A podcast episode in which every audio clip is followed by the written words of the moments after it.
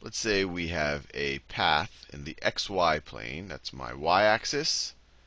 That is my x axis. And my path will look like this. Let's say it looks like that. Just trying to draw a bit of an arbitrary path. And let's say we go in a counterclockwise direction, like that, along our path. And we could call this path, so I'm going in a counterclockwise direction, we could call that path C. And let's say we also have a vector field. And our vector field is going to be a little unusual. I'll call it P. P of xy, it only has an i component, or all of its vectors are only multiples of the i unit vector. So it's P, capital P of xy times the unit vector i. There is no j component. So if you had to visualize this vector field, all of the vectors only go, they're all multiples of the i unit vector, or they could be negative multiples, so they could also go in that direction. But they don't go diagonal or they don't go up. They all go left to right or right to left. That's what this vector field would look like. Now, what I'm interested in doing is figuring out the line integral over a closed loop, uh, the closed loop C or the closed path C of of p dot dr, which is just our standard kind of way of solving for a line integral. And we've seen what dr is in the past. dr is equal to dx times i plus dy times the j unit vector. And we, you, you might say, hey, isn't it dx dt times dt? And let me write that. Isn't it, you know, can't dr be written as dx dt times dti plus dy dt times dtj. And it could, but if you imagine these differentials could cancel out, and you'll just left with a dx and a dy. And we've seen that multiple times. And I'm going to leave it in this form because hopefully, if we if we if we're careful, we won't have to deal with the third parameter t. So let's just look at it in this form right here, with just the dx's and the dy's. So this integral can be rewritten as the line integral, the curve c. Actually, let me just do it over down here the line integral over the path or the curve c of p dot dr. So we take the product of each of the coefficients, let's say the coefficient on the i component. So we get p, I'll do it in green. Actually, let me do it in that purple color. So we get p of xy times dx plus, well, there's no 0 times j, times dy. 0 times dy is just going to be 0. So this, our line integral simplified to this right here. This is equal to this original integral up here. So we're literally just taking the line integral around this path. Now I said that we, if we, if we play our cards right, we're not going to have to deal with the third variable t, that we might be able to just solve this integral only in terms of x. And so let's see if we can do that. So let's look at our minimum and maximum x points. That looks like our minimum x point. Let's call that A. And let's call that our maximum x point. Let's call that B. And what we could do is we can break up this curve into two functions of x. y is functions of x. So this bottom one right here, we could call as y1 of x. Right? This is just a standard curve. And you know, when we were just start deal, dealing with uh, standard calculus, this is just you can imagine this is f of x, and it's a function of x, and this is y2 of x y2 of x. Just like that. So you can imagine two paths. One, one path defined by y1 of x. Let me do that in a different color, a bit of magenta. One path defined by one, y1 of x as we go from x is equal to a to x is equal to b. And then another path defined by y2 of x as we go from x is equal to b to x is equal to a. That is our curve.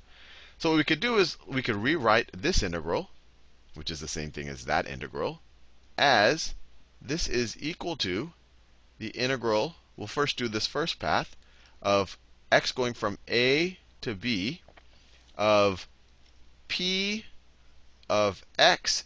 And I could just say p of x and y, but we know along this path, y is a function of x. It's y1 of x. So we say x and y1 of x. Wherever we see a y, we substitute it with y1 of x dx. So that covers that first path. I'll do it in the same color. So this is That is, we could imagine this is c1. This is kind of the first half of our curve. Well, it's not exactly necessarily the half, but that takes us right from that point to that point. And then we want to complete the circle. Maybe I'll do that. And that is going to be, I'll do that in yellow. That's going to be equal to, sorry, we're going to have to add these two, plus the integral from x is equal to b, x is equal to b to x is equal to a. x is equal to b to x is equal to a of, I'll do it in that same color, of p of x. And now y is going to be y2 of x. Wherever you see a y, you can substitute with y2 of x along this curve. y2 of x dx. And this is already getting interesting, and you might already see where I'm going with this. So this is the curve C2, C2. I think you appreciate if you take the union of C1 and C2, we've got our whole curve. So let's see if we can simplify this integral a little bit. Well, one thing we want to do, we might want to make their, their endpoints the same. So if you swap a and b here, it just turns the integral negative. So you make this into a b, that into an a, and then make that plus sign into a minus sign. And now we can rewrite this whole thing as being equal to the integral from a to b of this thing of p of x and y1 of x minus this thing, minus p of x and y2 of x. And then all of that times dx. Maybe I'll write it in a third color. All of that times dx. Now, I'm going to do something a little bit arbitrary, but I think you'll appreciate why I did this by the end of this video. And it's just a very simple operation. What I'm going to do is I'm going to swap these two. So I'm essentially going to multiply this whole thing by negative 1, or essentially multiply and divide by negative 1. So I can multiply this by negative 1, and then multiply the outside by negative 1, and I will not have changed the integral. I'm multiplying by negative 1 twice. So if I swap these two things, if I multiply the inside times negative 1, so this is going to be equal to, we do the outside of the integral, a to b. If I multiply the inside, I'll do a dx out here. If I multiply the inside of the integral by negative 1, these two guys switch. So it becomes p of x of y2 of x. And then you're going to have minus, minus p of x and y1 of x. My handwriting's getting a little messy. But I can't just multiply just the inside by minus 1. I can only, I don't want to change the integral, so I multiply the inside by minus 1. Let me multiply the outside by minus 1. And since I multiply by minus 1 twice, these two things are equivalent. Or you could say this is the, or this is the negative of that. Either way, I think you appreciate that I haven't changed the integral at all numerically. I multiplied the inside and the outside by minus 1. And now this the next step I'm going to do, it might look a little bit foreign to you, but I think you'll appreciate it. You might want to, uh, you know, I mean, act, well, you know, it might be obvious to you if you've recently done some double integrals. So this thing can be rewritten as minus the integral from a to b of, and I'll do, let me do it in a new color, of the function p of x, y, evaluated at y2 of x, y2 of x, minus it evaluated, and let me make it very clear. This is y is equal to y2 of x minus this function evaluated at y is equal to y1 of x. And then, of course, all of that times dx. That's this statement and what we saw right here, and this statement right here are completely identical, completely identical.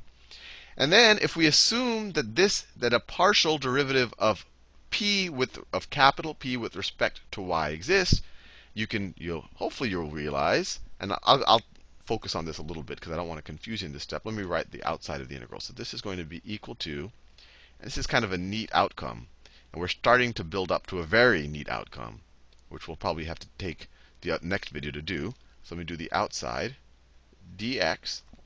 This right here, if we assume that capital P has a partial derivative, this right here is the exact same thing.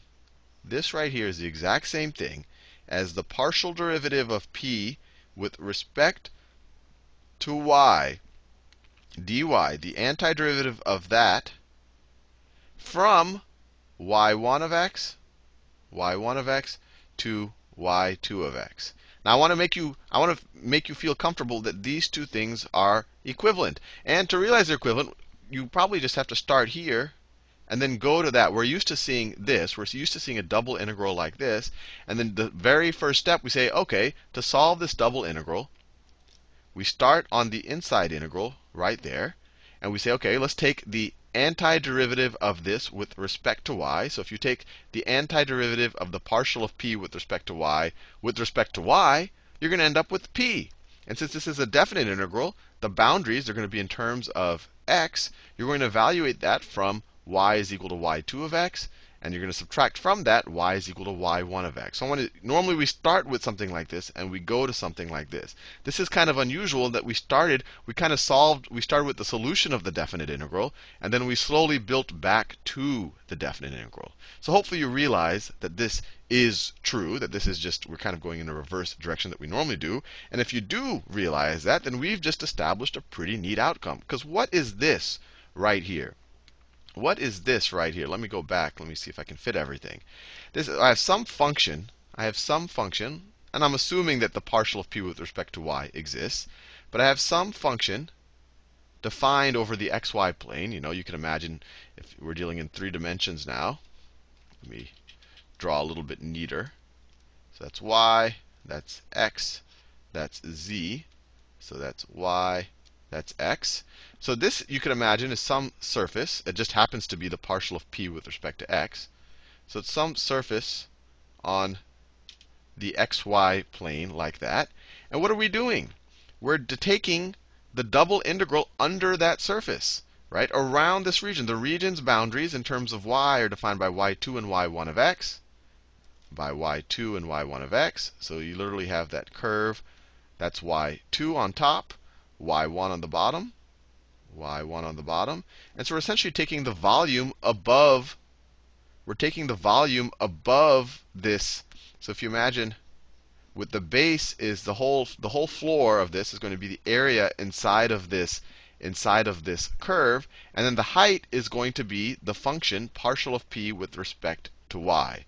So the height is going to be this function partial of p with respect to y. And it's going to be a little hard for me to draw, but this is essentially some type of a volume if you want to visualize it that way. But the really neat outcome here is the really neat outcome here is if you call if you call this region R, we've just simplified this line integral, and this was a special one. It only had an x component, the vector field, but we've just simplified this line integral to being equivalent to to being equivalent to, and maybe I should write this line integral, because that's what's the really neat outcome.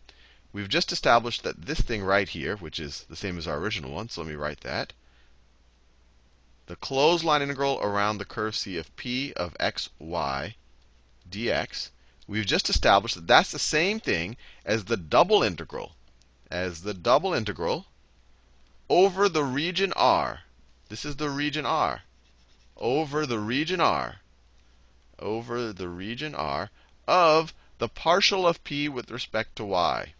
The partial of p, the partial of p with respect to y. And we could write dy dx, or we could write dA or dA, whatever you want to write. But this is the double integral over that region. So the, the, the, neat thing here is using a vector field that only had an x component, we were able to connect its line integral to the double integral over a region. Oh, and I forgot something very important. We had a negative sign out here. So this was a minus sign out here. So the minus, or we could even put the minus in here. But I think you get the general idea. In the next video, I'm going to do the same exact thing with the vector field that only has vectors in the y direction. And then we'll connect the two, and we'll end up with Green's theorem.